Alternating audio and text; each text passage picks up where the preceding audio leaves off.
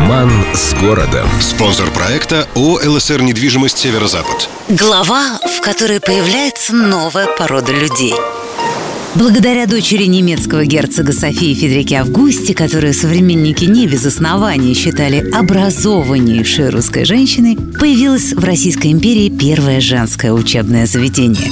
Все были в шоке. Ну надо же, женщины обучаемы, ну не может быть. Екатерина II, ни секунды в этом не сомневаясь, взялась за дело всерьез.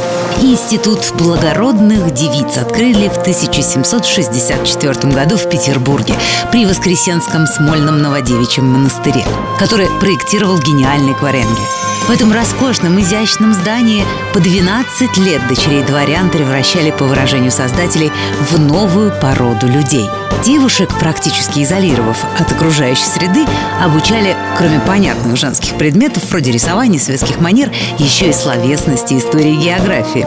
Воспитанницы носили разноцветные форменные платья, по возрастам самые младшие кофейного цвета, синего, голубого и, наконец, выпускницы ходили в белом, что должно было как бы намекать на то, что в Смольном из девочек-забияк, которые найдут грязь даже там, где ее отродясь не было, вырастают аккуратные, прилежные белые лебеди, готовые выйти в свет.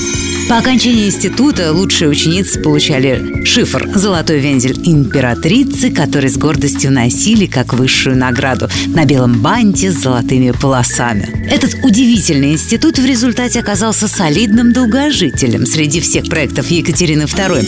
В 20 веке сообщать миру, что ты смолянка, было, как и раньше, невероятно престижно.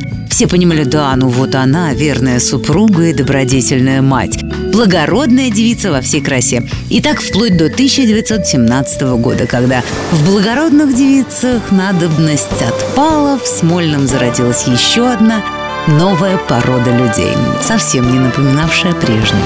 С любовью к Петербургу. Эльдо радио.